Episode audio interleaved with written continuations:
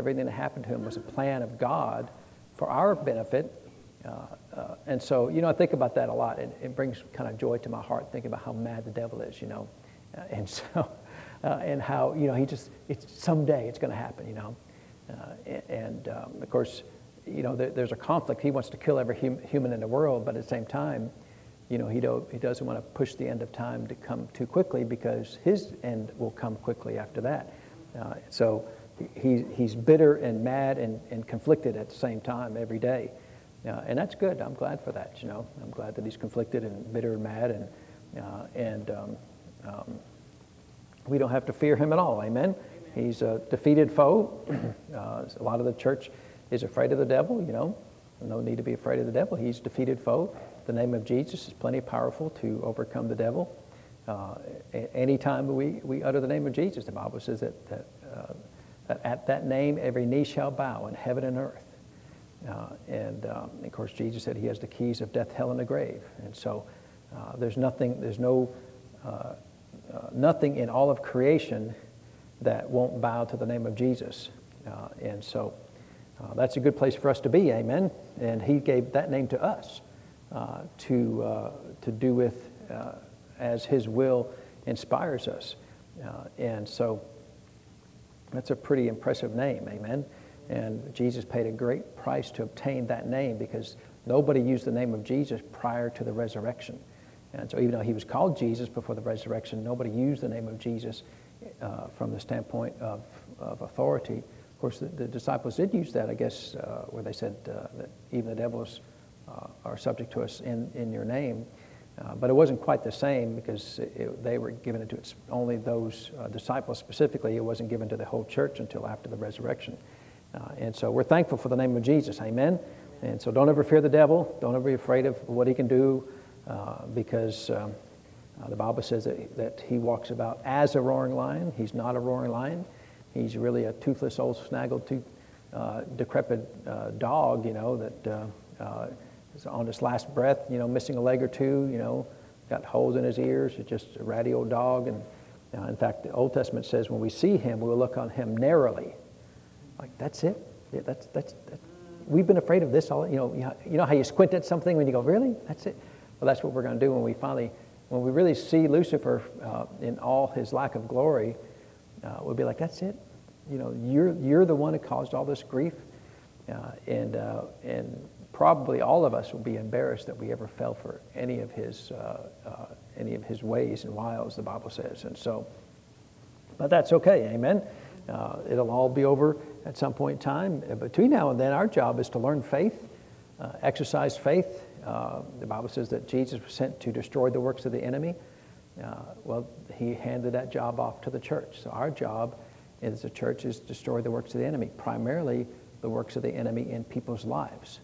Uh, and, uh, and so as we destroy the works of the enemy in people's lives by uh, uh, providing healing and restoration and deliverance in the name of Jesus, and then we increase the rolls of heaven. and so that's our job, amen? pretty simple. and um, we can always be on the lookout for uh, where we can apply that and how we can help others around us. Amen. Uh, and so, uh, so it's good. Amen. You can't help everybody, uh, but uh, we, in fact, we had had somebody call just the other day asking for uh, will we will we get them a hotel room, and um, you know it's not that I've gotten jaundiced over the years, but um, you know I tend to be more patient in listening to see if the Lord would have me to do something. Uh, and um, you know, I said, well, we don't, we don't. You know, our general rule is we don't get hotel rooms for people because if you did, you'd be buying hotel rooms for people every day. Uh, and um, uh, and the stories are, you know, they're always amazing stories, right? And so um, I said, well, we don't have this, you know. We do have food, and you know, we can. If you'd like some food, you know, then click. it just hung up on me. And like, you know, that's kind of disrespectful, you know. and and um, um, I mean, uh, you know, I don't know, but the, generally speaking, the sense that I get is most of the stories are not true uh, or they're, they're significantly exaggerated. Uh, that's not a law. I don't, I don't have a law that everybody calls the church is lying. Um, but um, if I was put money on it based on statistics, you know, so far it would be a pretty good bet. Uh, and so, but uh, my, my attitude is I have no law. You know, I don't make a law that I'm never helping anybody. And, um, but, uh, you know, oftentimes they will try to use flattery to, to get something from the church. You know, well, we're looking, we've been looking for a church. Really? That's awesome. How long have you been looking? Uh, and uh, where, where'd you go to church on Sunday? Now, we were here on Sunday, right? Uh, and so uh, I had one person, uh, uh, he actually w- w- got irritated at me, and he said, You pastors, you need to quit asking people where they go to church. You just need to help them and quit, quit confronting about where they go to church. I'm a pastor. What do you think I'm going to ask you? You know, uh, you know, uh, uh, and, and you know, this is really a really selfish remark, right? Because they just wanted stuff. They wanted things, they wanted money, help, food, whatever, and they didn't want to be bothered with any spiritual questions. And well, you know, at the end of time, when they stand before the Lord Jesus, they will be glad that I asked them that question. Amen.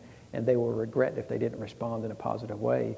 Uh, they will not think about the box of food they did or did not get, or the hotel room they did or not, did not get. Uh, they will not think about that.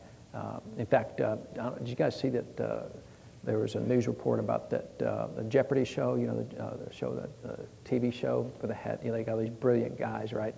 Um, like Wheel of Fortune is for the common man, but you know, Jeopardy's for all the brainy people, right? And so, like, who's the second cousin of the last czar of Russia? You know, it was it was Hildegard or whatever. They say, wow, that's amazing. They know that. Uh, and the question the other day was uh, fill in the blank. You know, our Father which art in heaven, blank be thy name. Nobody got it. None of them got it right? Uh, and you think, you know, I mean, heathens know the answer to that question, right? These are like professional heathens. They don't know the answer to the question. You know, and, and they're going to stand before the Lord Jesus someday. Did you accept me? Well, no, Lord. I mean, you know, no. But I know the second cousin of the last czar of Russia. Uh, you know, that, that's just not, they're going to be really sad that they know that, but they don't know hallowed be thy name, right? I mean, it, it's just, just amazing. I mean, you know, you throw your shoe at the TV? Right? Uh, but you know, think about how, uh, I mean, these people know the most the obscure pieces of information, right?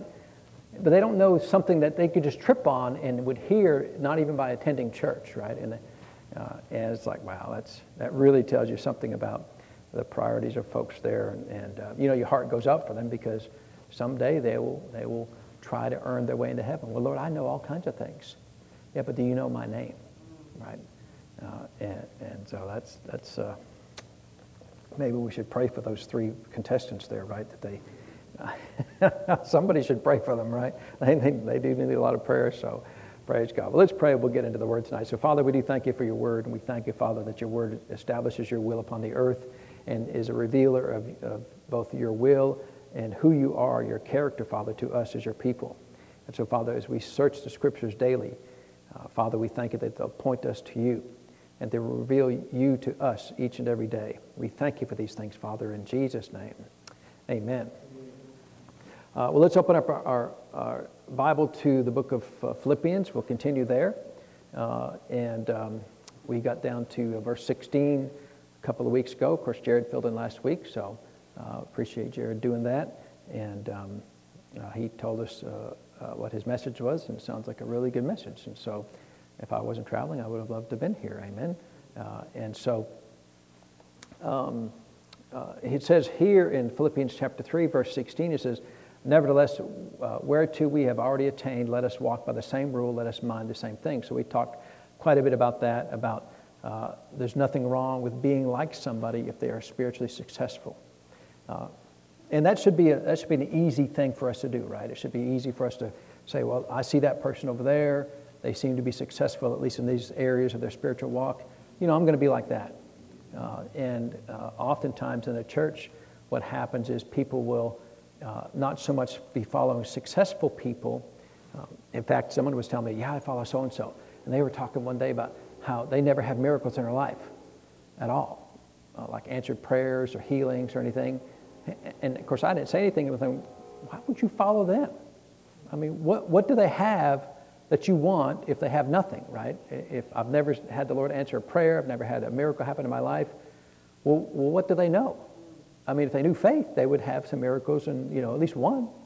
uh, other than salvation. Salvation's always a miracle, but um, and so I'm thinking, uh, well, why would you follow them? Amen. Uh, now, of course, you know I don't I don't tell people, well, that's the dumbest thing I've heard most of the time, but um, there there are plenty of other folks in the church who, uh, number one, they refuse to follow anybody, and not only will they not follow anybody, they'll look at at people who are successful and say, I'm not going to be like that. And they'll, they'll do opposite world, right? So if they wear a tie, I'm not wearing a tie. You know, if they have short hair, I'm going to have long hair. If they're clean shaven, I'm going to have a, you know, a prophet beard, right? Because, you know, prophet beard makes you a prophet, right? And so you've got a big long beard that makes you a prophet because, you know, it's a beard. Uh, and so, um, so that's, and so it's, it's, it's just opposite world. Uh, and it's just, you know, the root of it is just plain re- rebellion, right? I don't want to be like anybody and I want to, I want to be like me. You know, I want to be, I want to, I want to be in a place where I'm completely invisible, where I don't stand out at all. And I'm pretty successful at that, I think, right now, right? I mean, you know, in the sense that uh, I look like other people, you know, my, my doctrine is like other people, because it's not about me. It, if, if, if I should be always reflecting only the image of the Lord Jesus, if I'm only reflecting the image of me, so that you see me, so that you observe me, so that you notice me, well, then it's all about me. Uh, and I've lost the whole point. And so I've, I've got no problem. If somebody's successful, I'm going to I'm to find out what they were successful at, how they were successful, and I'm going to follow that. If, if, if it's scriptural, right? If it's, I, am not interested in how someone was successful at building a big church, because typically it's, you know, it's marketing gimmicks. It's I gave it away an AR-15, or uh, if someone actually told me, they said, well, you know, we have a big youth group and people get onto us because, you know, we're carnal and we play rock and roll music and we have fog machines and, and disco balls. So, but you can't argue with success. I'm like, uh, you absolutely can argue with success. Amen? Because how you get them is how you have to keep them. If you get them by being carnal, you have to remain carnal. Amen? If you get them by being spiritual and they follow the Lord into the church, well, then that's fine. You can continue to be spiritual. Uh, and so, you know, even Paul talked about those who accused him of doing evil that good may come. Uh, well, that's kind of the same mentality, right? That it's not, the ends do not justify the means. Amen? The, uh, the means are just as important as the ends, and how you do it is just as important as, what, is how you end up. And how, uh, how you got successful uh, is just as important as, as being successful. Uh, and, you know, you can go rob a bank. Well, I tithed on my bank robbery, you know. That's awesome. You know, you can't do that, right? Uh, and, but you know, the Lord was the Lord was blessed. Well, you know, uh, the Lord doesn't bless by your giving. Amen. You're blessed by your giving, uh, and so uh, it's uh, uh, there's a, there's a lot of there's a lot of philosophy that gets into the church. a lot of people live by philosophy instead of living by the Word. Instead of judging by everything they do, everything, every action they take, every thought they have, going back to the Word. Does this line up with the Word of God? Uh, and, you, and you really have to be very aggressive with that mentality. Uh, you know, I talked to, uh, there's a situation one time where I, I knew this circumstance where uh, there was a, um, a church that somebody took over and the, the, uh, the pastor had passed away and um, the, the widow, she was still part of the church and they'd signed a contract that said this, this widow would get uh, a pension forever, right, till forever. And, um, uh, and so they brought a new pastor in. Uh, the document was already there, so he just added his signature to the document, said, okay, till forever. Uh, the, the widow gets um, the widow gets a pension from the church, which is fair. You know, the, the pastor started the church. You know, he didn't just take it over. He had started the church uh, and uh, grew it to a, a comfortable size over uh, a couple of decades, and uh, and then he passed, and and so the widow was there, and so she stood beside him as he, you know, had lean years early on, right? Didn't have everything that he needed, desired, and wanted, uh, and then built it to where it was successfully, uh, financially successful church as well as spiritually successful. And um, uh, and after a year, the, the new pastor, I don't want to, I don't want to pay that money anymore. So he got up one day and said, the Holy Ghost told me that uh, I'm not to pay this money anymore. Well, you know, the problem with that statement is the Bible says that, that uh, one aspect, one characteristic of a pilgrim of God from Psalm 15 is that he would swear to his own hurt and change not. Swear to his hurt and change not. Amen. And so Uh, if he didn't like it, then that would be hurting him to continue doing that. So that sounds like a very biblical thing to continue doing that till forever, right? Well, I don't like it. It doesn't matter. You signed. You said you would do it. You, you said you would pay this money till the last breath of this person on the earth. Uh, now, I guess if you go bump them off, you're off the hook, right? But, you know, you got other problems to deal with on that. Uh, but they, but see, they stood up and said, the Holy Ghost said. But see, that, that's a real problem, especially in our circles where we will drop the name of the Holy Ghost uh, to justify our carnal actions. Because if you, if you lie, see, that's, that's, there's no way the Holy Ghost said that because he would have to violate the principles of the Word of God, right? And we're not going to go back to there, but, but one of the foundations, you know, if, if uh, you really want to appreciate that, you go back to, to Joshua chapter 9. And this is the greatest story that tells you how important your word is. Where Joshua chapter 9, where the Gibeonites, you know, when Joshua came into the promised land, the Lord gave him a list. Here's all the ites, the Amorites, the Jebusites, the Gibeonites, they're all on the bad list. And if they're on the list, take them out. You got to, you know, you kill everybody, burn everything, you know, and sometimes they could keep stuff, sometimes they couldn't. But most of the time is burn everything and kill the rest, right? Uh, and so the Gibeonites were on the list. And they started watching. Well, the Ammonites got killed, you know, the, the Jebusites got killed, and well, we're on the list. So they went to, and lied to Joshua. You know, they got threw dirt on their face and act like they've been traveling for a long time. Oh, we heard about the God Jehovah. We want to come serve him and be your servants. Is that okay? And one of the saddest verses in the whole Bible in Joshua chapter 9 says, And Joshua did not consult the Lord. Because what they do, they use flattery. Oh, you are men of valor. Right? You, are, you are amazing people, soldiers, uh, worshiping the Most High God. And, and, and, you know, all the Israelites, yeah, you're right. Say it again, right? Say it one more time, right? Uh, and, and, you know, some, aren't we like that sometimes? Oh, you know, I'm just a humble servant of the Lord. Say that one more time. You know, can I get that in writing? Uh, and so they did not consult the Lord. And they said, oh, sure, we'll, we'll, we'll establish a covenant with you. And then as soon as the ink was dry, they found out, uh, where'd you guys say you're from? No, no, no, no. You're from a place over You're one of those ites. And you're on the list. Thank you. Yeah, we, we are on the list. Uh, and of course, the, it says the princes of, of Israel wanted to kill him. And the Lord said, You gave your word that you cannot touch them. And now they're mad at them, right? They're mad at, you know, but it's too bad. They gave their word. Now, you, that was in Joshua, right? So you go through all the book of Joshua, through all the book of the Judges, right? Several generations, many generations, hundreds of years in the book of Judges. You get to the book of uh, 1 Samuel, and then uh, King Saul is there. Saul did something, we don't never ever hear what he did directly, but then David comes along long after Saul is dead. So now you've got hundreds of years after this occurred, and there's a famine in the land. David goes to the Lord, what's, the, what's up with the famine? You know, what's going on? It was like three years. It's a little slow, right? I mean, you should I mean, three weeks would have been long enough. You know, you should have gone to the Lord after three weeks, but after three years, he goes to the Lord. And the Lord says, Saul killed the, the, the descendants of the Gibeonites because he was mad at them. They're heathens. They shouldn't be part of our, of our nation. And the Lord said, you've got to go make it right. You gave your word. You gave your word. Joshua gave his word back then. Till forever, that contract is there even if it's wrong. It was wrong. It was wrong for them to establish a covenant agreement with the Gibeonites, yet they gave their word. Uh, and so now, if, if it had been the other way, where it was uh, going to um, hurt uh, Joshua to change something, well, then, you know, in that case, that's okay, right? Uh, and so, uh, but if it's going to hurt the other person, you know, you, you, you can't change it, right? And really, uh, there, you know, the wiggle room is if you know if you go to the other person and you make a, an agreement, hey, you know this happened, can I change the agreement? And if both parties are okay with it, well, that's fine, right? It's not like you can't ever negotiate uh, in in some of those things. But you know, he that that pastor could have gone to the widow and said, hey, is it okay if we quit paying you? If she, yeah, sure, that's fine. I, am you know I'm a millionaire. I don't need you know this pension. Well, then they'd have been fine, right? But no, they got up and stood, said the Holy Ghost said, uh, don't do it. And so that's how important your word is. Amen.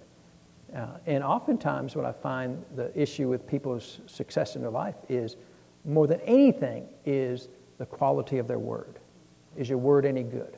When you say something, how good is that word? Uh, you know, now, I don't mean like 100% every single time, but I mean in general, when you tell me something, how good is that what you just told me? If you said, I'm going to be there Tuesday, where, where should I put the money, money down? Put the money down, you showing up, or putting the money down, or you not showing up? Some people like to put money down, uh, you showing up, man, I, you know, uh, I'd be very wealthy because they're going to show up. If they say they're going to be there, they're going to show up.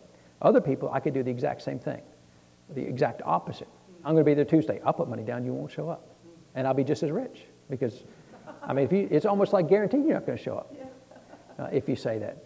And, you know, part of it is, uh, you know, it's not all of it, but part of the root issue in that is uh, there, there's an attribute, a characteristic of people's, uh, or their character, that they, they despise being uh, other people depending on them. And so they just destroy where anybody ever has to depend on them. And so they'll, they'll just intentionally just, just tell you stories all the time. Yeah, I'll do that, you know, whatever, I did that, or, you know, I'm going to do that. And, and they never do that. Uh, and in that way, nobody ever depends on them, and they're kind of okay with that. And that's kind of how they prefer to be. Uh, you know, you'd be better off just saying, you know, I don't know if I can make it or not. And then, you know, the, the, you haven't committed, and that's fine, right? Because, you know, you've got to be careful about, some people will, will always commit no matter what. And you know, you've got to be careful about that because, uh, see, if you commit, you, you're really obligated to show up, right? Whatever it is, give or show up or do, do something, you know. Um, and, and so, if you're not sure, then just say, I'm not sure. But see, some people don't want to disappoint other people by saying, I'm not sure. Well, I really need you to go there. You know, I know, but I'm not sure if I can make it. I'll have to check and see. Uh, and so you, you've got to, see, if you'll guard your word uh, aggressively, you won't make frivolous commitments. Amen. You won't, oh, yeah, no problem, I'll do that, you know.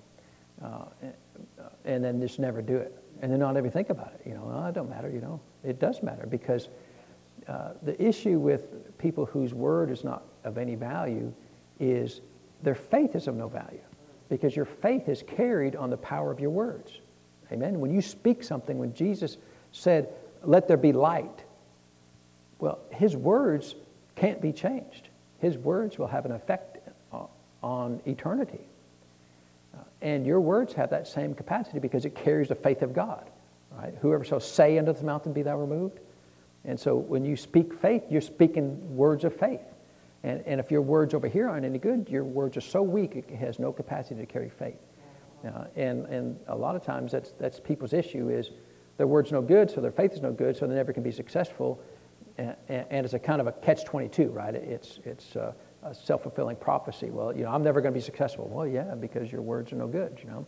And if you could ever fix that, if you could fix that in people, see, there was a time when my words weren't any good, you know, that, that you know, I just say stuff and appease people and know, knowing I don't think I can do it, you know, but, but um, and it's just kind of a natural uh, uh, reaction that we have. But once you understand how important faith is, then you begin to understand how important your word is, and, and you will never, you know, uh, I think it was, was it Samuel that the, that the Lord said that his words, not a single one of his words fell to the ground? I think it was Samuel that the Lord said that about.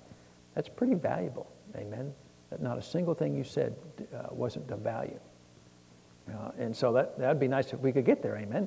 Uh, and so if somebody is successful in that, if somebody is successful in, in having uh, faith operate in their life, I want to find out what, what it is, and I'm going to do that. Uh, amen? Uh, I'm not going to I'm not going to do their faith right where they just well I I just got rid of all my medication. Well, you know I can't live off of their faith, you know, but but I'm going to find out well, well how did you get to the point where you could get rid of your medication? Well, you know it's like what David said when he showed up with Goliath. What, what did he say when he showed up uh, in front of Goliath? Uh, he said, well I, I've taken care of the lion, I've taken care of the bear. Well, you're no different. So to go back and say, well, well, how is he successful to get to the point where he said he could take, get rid of his medication? Well, he first took care of a headache by himself. He took care of a toeache by himself. And then, then finally, he was able to build up his faith to where he could get rid of his medication. Okay, well, I've got to start with the toeache first. I can't start at the end of his faith. I can't just go find a Goliath. I got to go find me a lion and a bear first. And then, if, then when I make it through a lion and I make it through a bear, then I, then I can go find me a, a Goliath. But, uh, you know, people want to jump uh, straight to Goliath by following David's faith, but David's faith was not Goliath faith. David's faith was bear faith, lion faith, and then it was Goliath faith. So there's always a progression of faith. And so we've got to be careful of trying to jump to the end. Well, I don't have time for all that. I, you know, I just want to go straight to the end. Well, that's great, you know. uh, we'll see your head on a spike somewhere, right? When, the, when Goliath said he'll feed you to the dogs, right? And so uh, you're going to be Alpo here pretty soon, amen? So we don't want to be Alpo. We want to we want to go find it. where nobody see the, the thing with the lion and the bear. Who, who ever saw David take care of the lion and the bear? Nobody. There's a lot of work that goes on behind the scenes that nobody ever sees, just you and the Lord, amen? Uh, and so if you're only looking for natural results where people can see and measure, you don't want the lion and the bear because nobody will see that, and you get no you get no recognition other than from the Lord uh, in those areas. And so, uh, I'd much rather uh, uh chug along in private uh, and and learning how to be successful, so that when success ever comes, it's not an issue. Amen. A lot of people they become successful and it ruins them because they never prepared their character uh, to do that you know, one of the things that uh, has always impressed me with, with Brother Hagin, he was talking about um, just, he was talking about something else entirely, but he was talking about how he was shipping out some of his books and materials. This was in the 60s, late 60s, before he had started the college there. And uh, he said, yeah, we just working in our, in our living room because we didn't have an office or secretary or anything. And I started doing the math. He had been in the ministry for 30 years with no secretary, no office, no, no staff, you know, nobody to help him uh, put together his books and tapes. He did all that on his own. Uh, and, um, you know, later on, he, he had all that, right? Well, are we willing to put in 30 years? Are we willing to put in that time? You know, private, privately, nobody sees us, right? Um, are we willing to do that uh, for that amount of time? You know, what's the number? There's no number. Right? It could be five years. It could be 30 years. It could be 100 years, right? Uh, what about uh, uh, Noah, right? How long was Noah? Uh, the Bible called him a preacher of righteousness. How long did it take him to build the ark? 100 years, right? Uh, he was a preacher of righteousness. So what do you think he was saying for those 100 years he was building the ark? Gonna rain. Gonna rain. Lord's coming. Gonna rain. How many converts did, did Noah have? Zero. He literally had zero converts. You think about that. 100 years, preacher of righteousness, no converts. And he, did he ever quit? He said, I'm a stupid boat. I'm not building a boat anymore. I'm going to go back to, you know, whatever. I, what, I mean, what, what do you do? Uh, it never rained before, right? So, uh, you know, he probably wasn't in the umbrella business, right, before the, the boat business. Uh, but 100 years, amen. Yet he was, the, he was a preacher of righteousness and saved humanity, amen, uh, because of his faithfulness to build that ark. Uh, and so, uh, you know, I'm going to find, well, what, what allowed Noah to be that faithful? Now, Noah wasn't perfect, right? He, he made a lot of silly mistakes after, after, the, after the flood. But, you know, you, you, you can't be too hard on it. You, you think about the, uh, the weight on your mind knowing that you just went through uh, 40 days and 40 nights of the, of the storm. And of course, he was on the water for a year, right? Remember, it took him a whole, it wasn't just 40 days and nights of the, of the rain. After the rain, it was, he was on the water for a year. And he lands, nobody. All of his friends are gone. All of his extended family is gone. His immediate family was there, but uncles and aunts and cousins, all gone. You know, his brothers and sisters, all gone. That'd be a lot of weight on somebody, right? And he didn't have the Spirit of God in him like you and I do to encourage us. So he did fail some after the, after the flood, but, you know, uh, what would you have done? After the flood, you look around and everybody you ever knew is gone, except for your kids, right? Everybody else is gone. Uh, and so, uh, so we can't be too hard on him. But what, what allowed him to be that successful, to stay the course for 100 years? Well, that's what I, I want to figure that out. and That's what I want to do. Amen. He was a preacher of righteousness, so that was part of it. Amen. So uh, it's, it's okay to have the same rule and the same mind, right? It's okay to do that. If it's, if it's scriptural uh, basis, it's okay to do that. Amen. And you should really find people that are successful at something, right? Whatever, if you've got a character flaw in whatever area of your life, you should find somebody who's successful in that. Amen. You know, it's not important to find somebody who was a failure in that as well. Uh, you know, a lot of the, uh, a, lot of the like AA type of meetings, they, they tell you uh, to go find a sponsor that has walked in your shoes, right? So if you're a drug addict with heroin, go find an ex-heroin addict and, you know, and, and get close to them. You know, my, my personal opinion is uh, that's got nothing to do with nothing. Amen. I don't have to find somebody who's failed like me to be assistance to me. I want to find somebody who's been successful that I want to follow. Amen. Failing and then succeeding is fine, but just succeeding without failing is just as fine. Amen. Oh, yeah, I could have done that. Uh, you know, uh, I'm the youngest of 11, and I saw a lot of failures in my family. And I avoided a lot of them because I watched the failures in them. And so I didn't make the same failures as, as, as they did. Never been arrested, never, been, never done drugs, never smoked, never, never been drunk, uh, never uh, been divorced, and, you know, saw, never tried to commit suicide. I saw all of those things in my family. And, and I've not done any of those things. Uh, and so it's okay, amen. I can still help people. Well, you, and people, uh, I've had people, ministers even, uh, imply that, that I can't help people because I've never sinned like they've sinned. Well, you know, you mean you've never done that? Well, good are you, you know. I'm on my way to heaven, and I'm not, and I've stayed the course. Uh, it seemed like that would be of help to people, amen. Uh, and so, you know, the world and even much of the carnal church tells you you've got to go find people who has failed like you're failing first uh, and then see how to do it. Uh, and that goes along the same way that if people go through trauma and tragedy, they think that God's called them to ministry to minister to people that have gone through traumas and tragedies like that. And, and the problem with that mentality is that means that Jesus himself was completely unqualified to minister to anybody. How much did he fail? Never failed. How many, how many times was he a drug addict? Or how many times did, was he a, a, a heroin dealer or you know, a bank robber? Well, then he could help no drug dealers, no drug users, no bank robbers, he, no divorcees, no, no people that have been through uh, trauma or abuse. You know, he, he was unqualified to help anybody. Uh, I mean, that's the conclusion you'd have to come to, right? If you, can't, uh, if you can only follow people that have failed and then succeeded, then Jesus is, is unqualified to be your example. And so, you know, mentality like that to me is unbiblical. When I, I, I, hear the philosophy and I think, well, that doesn't line up with the word. Because Jesus didn't fail. I could follow him. Paul was pretty successful. And, and uh, even some ministers say Paul was a failure and, and that uh, he'd gotten, uh, he'd backslid, in fact, some of them said.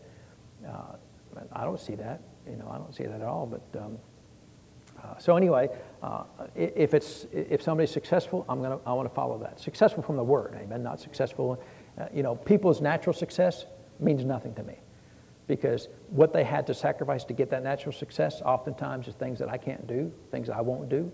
So I'm not going to follow that success. Uh, but if they tell me that, you know, that they prayed and, and the Lord instructed them uh, how to give and how to invest their money, then, then I can follow that, you know. Um, and so, uh, so uh, he gets down to, uh, down to verse 17. He says, Brethren, be followers together of me and mark them which walk so as you have us for an example. Uh, and so again, this, he's continuing the same, same idea here about there's nothing wrong with following other Christians. Uh, but, you know, it's not a blind, just uh, blind following. You know, you, you, find this a lot of times in churches and in ministries uh, where the, the, the head minister, whether it's a pastor or a minister, oftentimes is involved in hero worship, right, where people worship this person as a hero. Uh, and, and it's really, uh, I've seen it, um, uh, I've seen it many times. You know, when I was with my pastor, I saw people in the church worship my pastor. And they would say things like, well, uh, if he says something, he said it for a reason.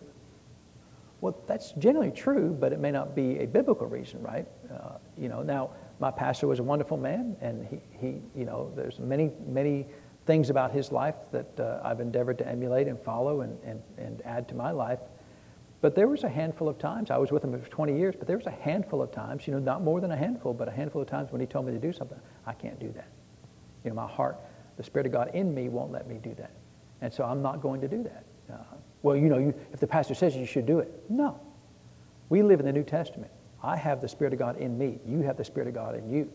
You are not required to follow anything I say that violates either the Word of God directly or your heart uh, specifically. Amen.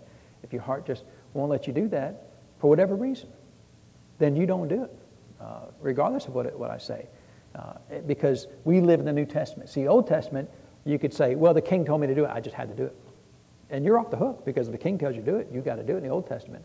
New Testament, the pastor says you do it and you don't do it, and you say, well, you know, it, it, didn't line up with the word or my spirit wouldn't let me do it. And then the Lord said, that's fine. That's fine. Because you remember what the Lord told, told the wives there in, in Ephesians chapter 5. He says, wives, submit to your husbands as what? unto the Lord, right? So the, for many years, the, the doctrine in the church was no matter what the husband says, you had to submit. Of course, that the whole, the whole word submit uh, is, uh, the church has said that means being a servant and a slave, but the word submit really means to listen to and to heed. Uh, and so you can listen to it, and if it's not biblical, if it's not as unto the Lord, you know, I ain't doing that. Uh, and you'd be perfectly justified, you know, to not do that. Amen? Uh, and so uh, that whole concept it was lost on the church because they just thought it said, wives submit unto your husbands, period. But it doesn't say that. It says, wives submit unto your husbands as unto the Lord. And, and that would go with any, anything. You only submit to people as unto the Lord. Amen?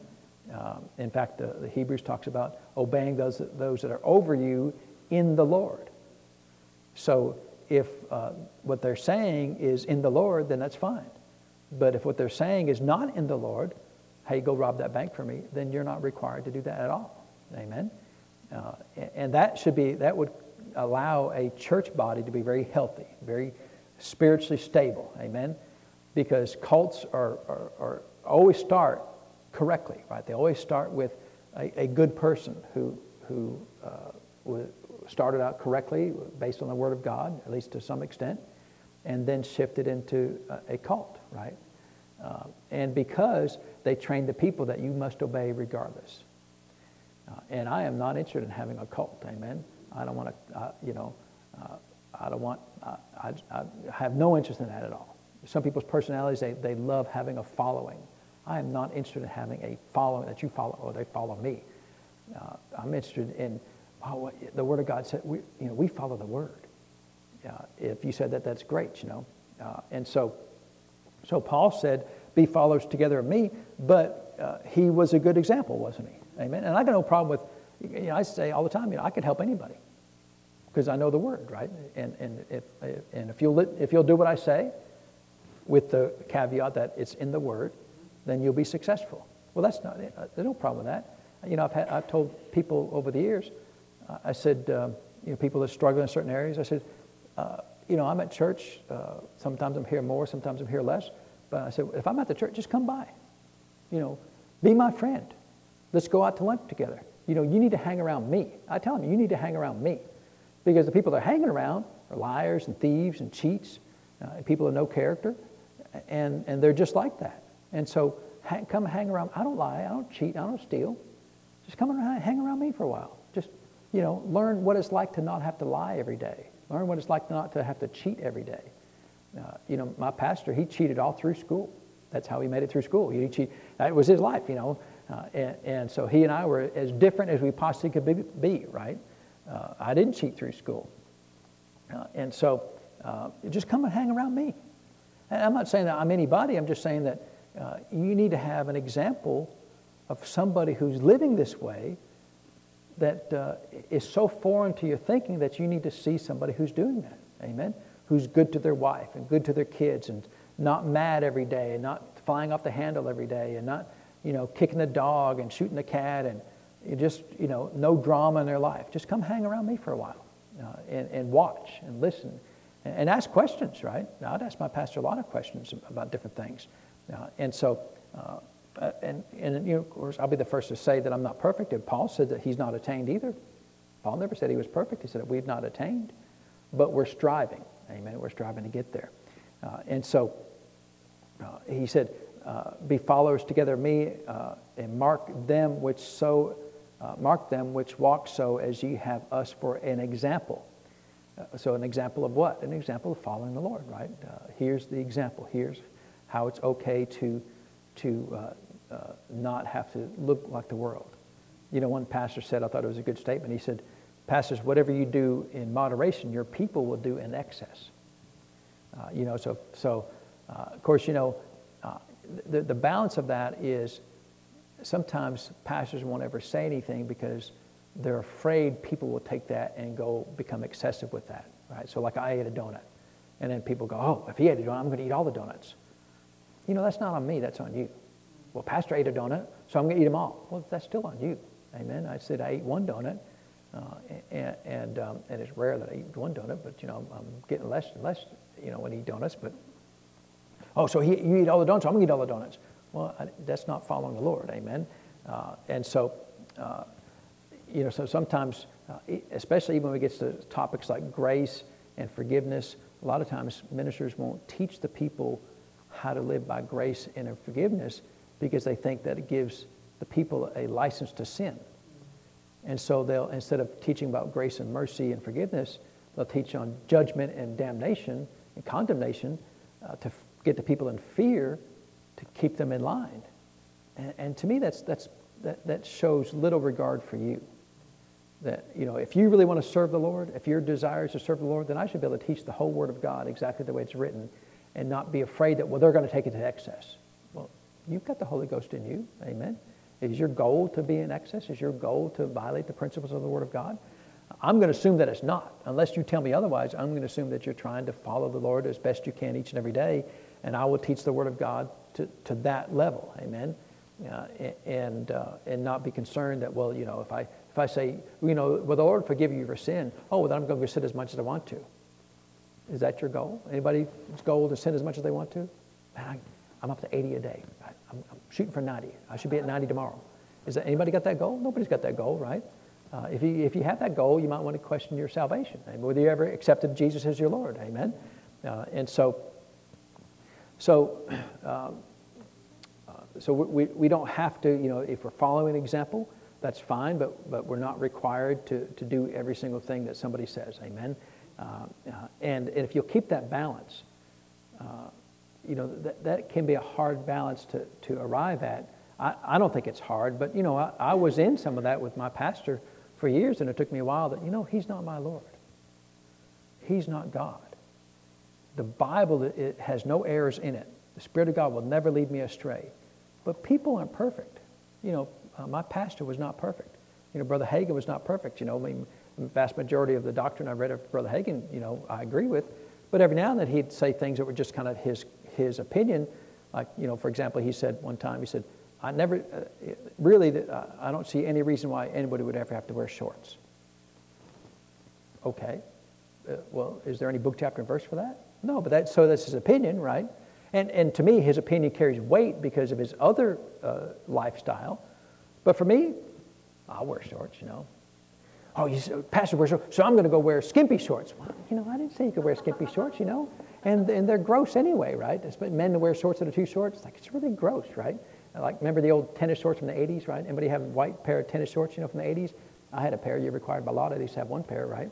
Uh, I don't have many more, obviously, but, but uh, you know, back in the 80s, you know, I had some of those. Uh, and um, I remember I hadn't been saved long. I was working at Dairy Queen, and, and uh, we had a lady there. We called her Aunt Bee, like from like uh, Andy Griffith. She kind of shaped like her, kind of short and round, you know, like Aunt Bee, uh, and, and kind of feisty like Aunt Bee was.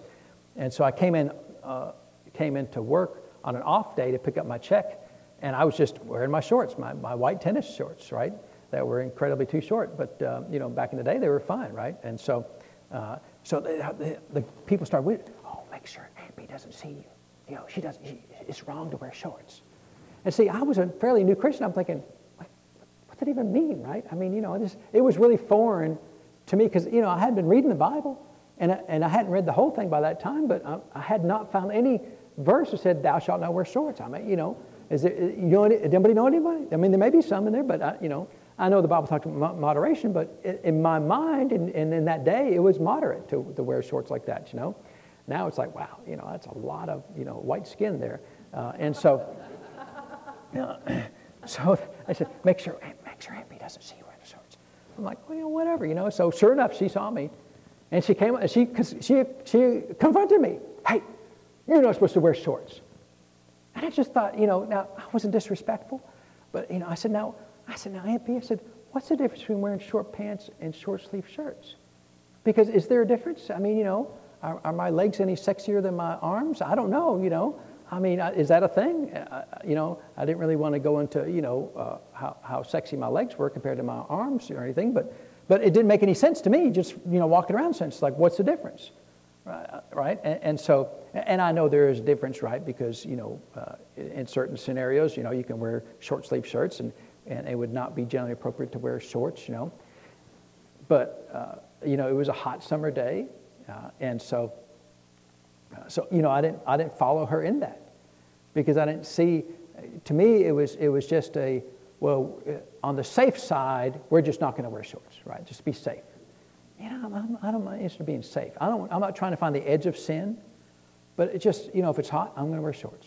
Uh, and, uh, and even today, you know, I still wear shorts. And, and um, uh, I don't know if my legs are any sexier now than they were when I was a teenager, but, you know, that's not my, that, you know, when I put shorts on, my thoughts are, yeah, I'm really working it today. You know, that's, that is not my thought, right? I, I don't have those thoughts at all, right? Uh, and so I wonder who's going to see me today, right? And get all googly eyed about that. Uh, and so mostly people would just have to, you know, it'd be like because I'm, you know, very fairly uh, fair skinned, right? Most like, what's that bright light over there? It's either the glory of God or Chip's got his shorts on again, you know, uh, and and uh, it's a close close tie there, right? And so, um, so uh, you know, those things, uh, you know, Brother Hagin has a, had his opinion in that, and and I have no problem with that. I'm like, well, he's wrong. Well, he was right for him, right? And his and his environment, especially back then in Pentecostal circles. I mean, back then, I mean, if you wore jewelry, it was frowned upon. If you wore makeup, it was frowned upon. Amen. And if you wore shorts, it's straight to hell, I'm sure, you know. And so, you know, uh, part of it just to keep the, you know, he, he, saw no value in wearing shorts to stir things up, right? I don't wear shorts, shorts to stir things up because in our circles, it, nobody even thinks about it anymore, right? It's not even a thing. And it's not carnal, right? It's not, they're not indecent, you know. Uh, I think if I uh, pulled out my 1980 white tennis shorts, you know, they would probably be indecent, right? Uh, especially squeezing into them, right? Uh, that would be, it would not be a pretty sight, right? And so, uh, so, uh, so we follow people as they follow the Lord, right? If they're following the Lord and, and they're successful in that, then that's what we should, we, we should, we should add that to our life, amen? And I do that all the time. I'm always, you know, all of you all, I'm always looking at what have you got in your life that I can add to my life? You know, any Christian, I'm always looking at what have you got in your life that I can add to my life? And I'm, I do that all the time, right? It, how, how, how, you, how kind you are, or how, you know, some people that no matter what, they always have a kind word for somebody. You know, someday I'm going to be that way. You know, someday it's like, wow. Because, you know, just for me, I'm just so opinionated about everything. And, and I really have to work at just, just not giving everybody my opinion about everything, right? It's just, it's a work in progress. It's not, I'm not perfect by any means. You know, certain areas, now like I, I won't condemn like ministers, you know, and, and you know, uh, there was, a, in fact, what this, what this uh, SUV was coming through town uh, just today. And they had the front, front of the thing jacked up like this, right? It's dri- have you seen that truck? It's just driving around that, you know. And, and um, you know, it's like, now, my opinion is it's the stupidest thing I've ever seen, right? But at the same time, you're like, I don't care. You know, I'm saying, I, I mean, I, you know, my thoughts are, well, I don't want that. You know, I wouldn't want that for nothing, right? It looks dumb. But there's no, there's no ill will in my heart against it, right? And so if I can stay there, I'm good, right? Because, you know, because some people look at that, I can't believe they spent all that money on that. You know, look at that. You know, what's wrong with that? Well, it's not, you know, it's their money, right? Uh, there's no sin in that, right? Well, it's, look at all that money they're spending in sin. Is God short of money? I mean, I don't know if they're a Christian or not anyway. And now, do I want that? I don't want that. I mean, it would be, you know, it'd be so, you got to climb up the thing, right? You have to have a step ladder to get up the thing. And, and so, uh, so, you know, there's a lot of things like that. I have learned that, you know, uh, I may look at that and go, I wouldn't want that, you know. Or you make fun of it. Well, that's you know, kind of dumb looking, but I have no ill will about it. Amen. And that's the balance that we got to find. Do you have ill will against somebody because they do that? You know, uh, and so, like, yeah, I do. well, then we all, we all got a place to grow up, then, don't we? Amen. And so, uh, so I'm not going to follow that, amen, but I'm not going to, uh, I'll just leave it alone. It's just, you know, uh, and see, for certain things, it's really easy for me to do that. Uh, people, uh, people gripe about ministers got jet airplanes. You know, that's always a good, that's always a good, you can find out where people are at, you know, hey, did you see so-and-so, they got a new G5 jet airplane, right? Like, I don't know, it's a multi-million dollar airplane, I don't know how much it is, right? Oh, yeah, they're in sin. That's always a good test to see where they're at in faith, right? Because for me, it's like, I don't care. Well, don't you think it's wrong? I, I have no opinion, right? It's just, I got no opinion because uh, if, what if the Lord told him to do that? Amen? Well, the Lord wouldn't tell him to do that. Really? The Lord would tell him to do that? Well, how do you know? Were you there? Do you hear everything that the Lord tells them?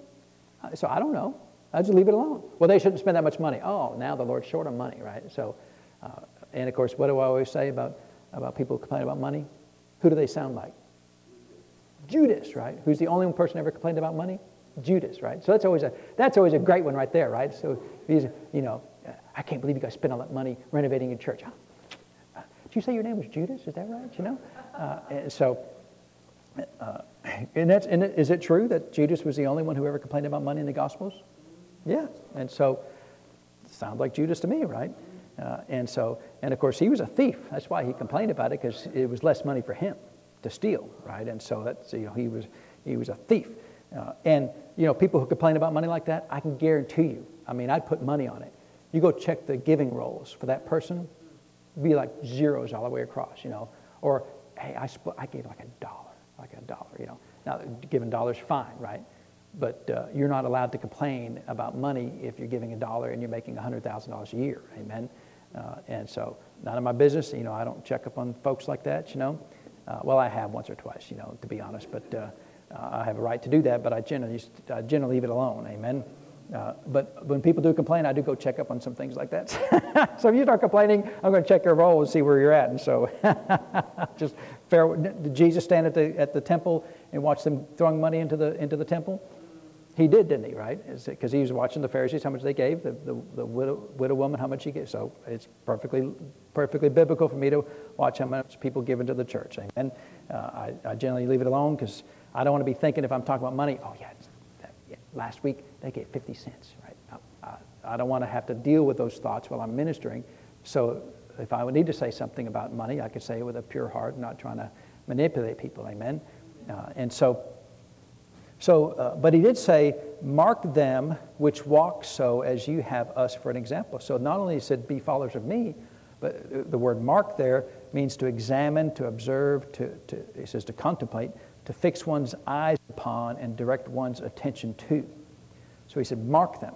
He said, Pay attention to them, right? So, so you need to be watching people that are successful, right? Not judging people that are not successful, but watching people that are successful and saying, I'm going to I'm to examine them, right? I'm going to, uh, uh, he said, to, to observe, examine them, fix one's eyes upon. So that's who you should be looking at is the successful people. If you're only looking at the people who are unsuccessful and their failures and faults, then you're just a judgmental Christian, self-righteous Christian. But if you're looking for people that are successful, and, and look, you can find some level of success in nearly everybody, right? I mean, there's some people it's like, okay, they got nothing right? But, but most people in the church, you can find something, right? How, how kind they are, how much they smile, just how good natured they are, how they, they never seem to be uh, aggravated or, or upset about things. Just, you know, there's just a lot of things that people are just good at, amen? That they've developed. Part of it is a personality, uh, but part of it is what they have, have decided was important for them to pursue, and they, they pursued that characteristic of, of the Lord with success. And so add that to your life. Mark them, right? Observe them. Pay attention to them. And add that to your life. Uh, and, and so uh, once you find someone you like that, you know, follow them. Amen? Uh, I've just, it's always bothered me that people go for years and years without success. And, I, you know, how is that possible? You know, uh, when, when I got saved, uh, more than anything, I would find people uh, that were successful, and Lord, Lord I want to be like that. It, it wasn't about the things they had. Uh, you know, when, when Dr. Dufresne was, was on the earth, he had a lot of stuff, right? I mean, he, he liked stuff. He had like a 12 car garage and he was fixing all these old cars, you know, and he, he wanted a, a, a uh, he wanted a ranch more than anything. He got a ranch in Colorado. He has a jet airplane. I could care less about any of that stuff. But he loved the Lord, and he was, he was so, uh, uh, has walked in so much authority. Uh, that's what I wanted. I didn't want his stuff. Because if I had his stuff, then I'd have to take care of his stuff. And I, I got all the stuff I want to take care of and, and more stuff than that, you know. And look, if you like stuff, it's fine. I don't care. It, there's no spirit, well, you got too much stuff. I would never say that. I, you know, I mean, some people got way more stuff than I have, and I, but I don't want their stuff. Amen? Uh, eh, but they like their stuff. So if you like your stuff, I, I could care less, right? It's, not, it's got no measure of spirituality how much stuff you have or don't have. Amen? Because I'm thinking, I don't want a ranch. If I have a ranch, I got to mow a ranch. I don't want to mow a ranch. I, I just want to, you know, I want to do the things I do and be glad with the things I do, right? People, oh, you don't hunt? No, I don't, I don't hunt.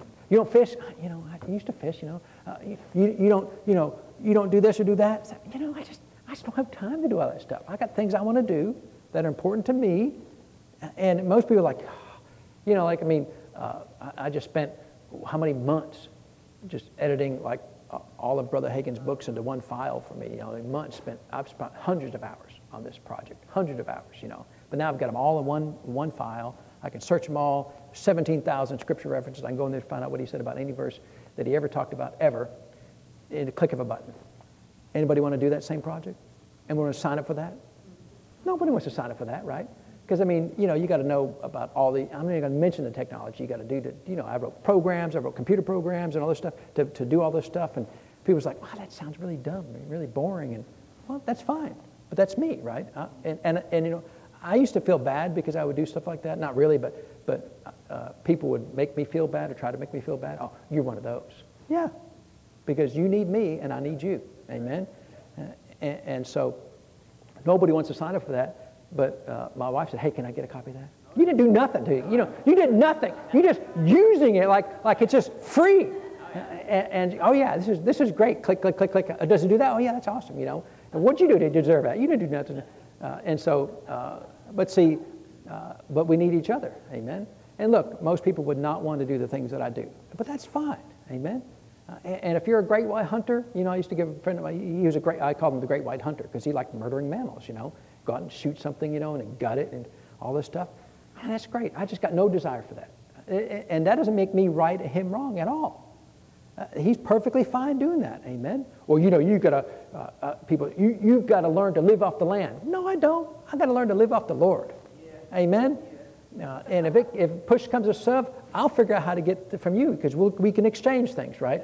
Uh, and, and, so, uh, it, you know, people get these philosophies about things. Well, you got to do that. No, you don't. Is there any Bible verse that says you've got to go hunt and murder something? There's no Bible verse for that. There's no Bible verse against it either. So if there's none for it, none against it, then I just leave it alone. If you like doing that, praise God. I'm glad you do. You know, people love working on old cars. You know, that's great. I got no time for that. You know, I would love to. You got to think, oh, I would love to have a certain old car. You know, but then think, you got to fix it. You know, and then like, can I just go buy an old car brand new? Is that is that a thing? Can you do that? Um, and so uh, you got to paint the thing right. Uh, I, I, I, insulted a friend of mine one time because he had an old rat rod. You know, I don't know about all that stuff. Uh, and uh, he showed me this. He's so proud of this rat rod. You know, it's just got lowered and all this stuff. You know, it's rust all over the thing. I said, uh, I said, what color are you going to paint it? you paint a rust a rat rod? I don't know. You know, is that a thing? Is, I mean, that's a, I guess that's a thing, right? You got a rat rod. You're not supposed to paint it. You know, you'd be laughed at by all your buddies on the rat rod uh, show there. You know, or you painted it. I mean, like, it's got rust on it. You should paint it. I mean, that's just my, my thinking, right? Uh, but is anything wrong with that? Uh, you know, I don't care. It's like, okay, don't paint it. Uh, nothing, nothing to me, right? But, you know, I kind of offended him, but wasn't trying to because I'm thinking it looks like it's got rust on it. It seems like you should paint it. But, uh, and so, see, stuff like that, I, I just, I got no interest in following that. Not because it's, it's not good or, not, or bad. It's just, I, if, but if you're a person of great character, man, I'll follow that. If you're a person who says something and it, and it always comes to pass, I'm going to follow that. If, if uh, you pray and get results, I'm going to follow that. Amen. If I'd come and say, hey, you know, I heard your, your cousin's a terrible person. Yeah, but he's got a great smile. I'm going to figure out how to follow that. Because I'd be like, oh, yeah, yeah, he's terrible. You know, he's sorriest thing you've ever seen in your life, you know. Uh, uh, some, sometimes I, I, I, you know, I, am still working on that area of my life, amen. But still the word uh, to, to, to, uh, to get better at that, amen. And I know people that are that way. They would never say an unkind word about anybody. Anybody. Amen. Brother Hagin was, was really that way. He would never say an unkind word about really anything. Now, he would talk about some examples, you know, just from an example standpoint. Uh, but if I can say something, because sometimes it's helpful to, to, to, mention, you know, a failing of somebody or something. We, we do that from the pulpit sometimes. But I have to make sure I say it without ill will. Amen. Now, if somebody's harming somebody, you know, there is some righteous anger that that can rise up. When, I don't like people harming the innocent. Amen. Uh, and so, but I'm going to mark them. I'm going to find them. I'm going to mark them. I'm going to observe them. I'm going to find out what, what makes them successful. And to be honest, the, two things I found that, that uh, as far as ministers go, the two attributes that I found that, that make ministers successful the way that I want to be successful is one, they love the Word of God, and two, they have an amazing prayer life. And those two attributes are, are, are, areas of my life that I'm always endeavoring to improve upon, you know, to love the Word of God and to have an amazing prayer life. Uh, and that's what has allowed them to be successful. Amen. A lot of ministers, the Word of God in them, you know, they kind of You know, I was like, well, you know, they'll say one Bible verse and then teach 50 minutes on Andy Griffith. Uh, you know, we went to a denominational church for a while uh, when I was in high school, and um, I mean, it was an hour service, but it was like 15 minutes for the kids and 15 minutes for this and 15 minutes for that, and, 15, and at the end of it was like three minutes of, of a message. And maybe you'd get a Bible verse, but oftentimes it was just a story, right? Uh, some some pseudo Christian sounding story, but just so no, not much doctrine at all and you just dry up and, and just, just dry. You, you, you spiritually, you dry up. There's no life in it, amen. And people have been going to that church for decades. There's no life in it. Because it's not about the word, it's not about the, the doctrine, it's just about, you know, the fellowship, right? And fellowship is fine, you know, it's valuable, but it's not, it's not how you grow. You don't grow by fellowship, you grow by the word of God, amen. Uh, and so let's mark them. Let's find them. Let's mark them, right? People that are successful. And, and, and it's okay. It's okay that, uh, well, I don't like how they talk you know, whatever. I don't care. Are they successful? Yeah, then, then, then, I will learn to love how they talk. If they're successful, I don't care if they got a Tennessee drawl, a, a, a Texas drawl, I don't care. Uh, are they successful? Then I'm going to mark them, I'm going to observe them, I'm going to examine them, and I'm going to follow them. Amen? Uh, and, and like for my pastor, a lot of things I could follow with him, some things I couldn't follow with him. And I will keep the things that I, that I could follow with him, and I will discard the things that, that I could not follow. Amen? Uh, and, and, we, and I'll move on, amen. And not to disparage my pastor at all, uh, but uh, he, was a, he was a conflicted man, right? He had, he had a lot of wonderful traits, but there were some things that he just, he, uh, after all the years he was with the Lord, he couldn't figure out how to deal with. Uh, and instead of overcoming them, he really, at the end of his life, he, he allowed those things to consume his life. And I think it's part of it why he ended, ended his time on the earth earlier than he should have. Uh, that's another whole discussion. In fact, Paul does talk about this in the next few verses uh, as we'll see that. So, is it okay to, to follow people? It's perfectly fine to follow people because Paul told us to do that. It, we get into error when we worship them. Amen. Nobody is worthy to be worshiped. I'm not worthy to be worshiped. No human being is ever worthy to be worshiped. And you should never say things like, uh, everything they say is amazing, right? Uh, and if they say it, it's got to be for a reason. And I get all my teaching from that one person. Uh, you should never say things like that. Amen uh, because it's, it's dangerous. It will set you up for a fall. Amen. He said, he said, mark them, observe them, uh, fix one's eyes upon, direct one's attention to, but he never said to worship them. Uh, and, and I have seen a lot of worshiping in the ministry, right, where people worship other ministers and they fawn over them. And to me, it was so distasteful. I, you know, when I was with, uh, uh, when Dr. Dufresne was here on this earth, um, we were talking about that earlier, I did see a lot of ministers worship him he would walk in the room and, and you could hear the everybody just just in awe of him as a person, his personality. And I, I, just thought it was distasteful. You know, I got no problem honoring people. I got no problem calling him Dr. Dufresne, right? I don't call anybody doctor. You know, he, he's, he's Ed. when I see him in heaven, he's still going to be Dr. Dufresne. You know, when I see my pastor, he's going to be Pastor Vaughn. He's not going to be Kenny, right? Uh, it's, it's, you know, I got no problem honoring people. Amen. And that's the balance. So you can find if you can honor people without worshiping them, that's, the, that's a correct balance. Amen. Uh, oftentimes people will go the other direction. Instead of worshiping them, they will dishonor them by just going, you know, just, just calling them at 3 o'clock in the morning and asking about Adam's belly button or just whatever, you know, just, just foolish things to dishonor them uh, and, not, and, and not care about the position, amen, that they hold. And so, but we can do that, amen. Uh, find the balance in that. Find the balance of marking people, following them, adding to your life the things that they've been, uh, been successful at, uh, and grow. Amen? Because the, perp- the goal is to grow, and, and, and if somebody's successful in, in kindness, man, find out how, you know, how and why they're so kind. Amen? Uh, and, and follow that. Amen? Uh, and, and be okay with that. So let's pray and thank the Lord for His word. So, Father, we thank you uh, for your word. Father, we thank you that uh, it's an honor to follow your word. And Father, it's an honor to follow those who have successfully found uh, your path in their life, Father, to add uh, to their character the things that you provided for us in your word.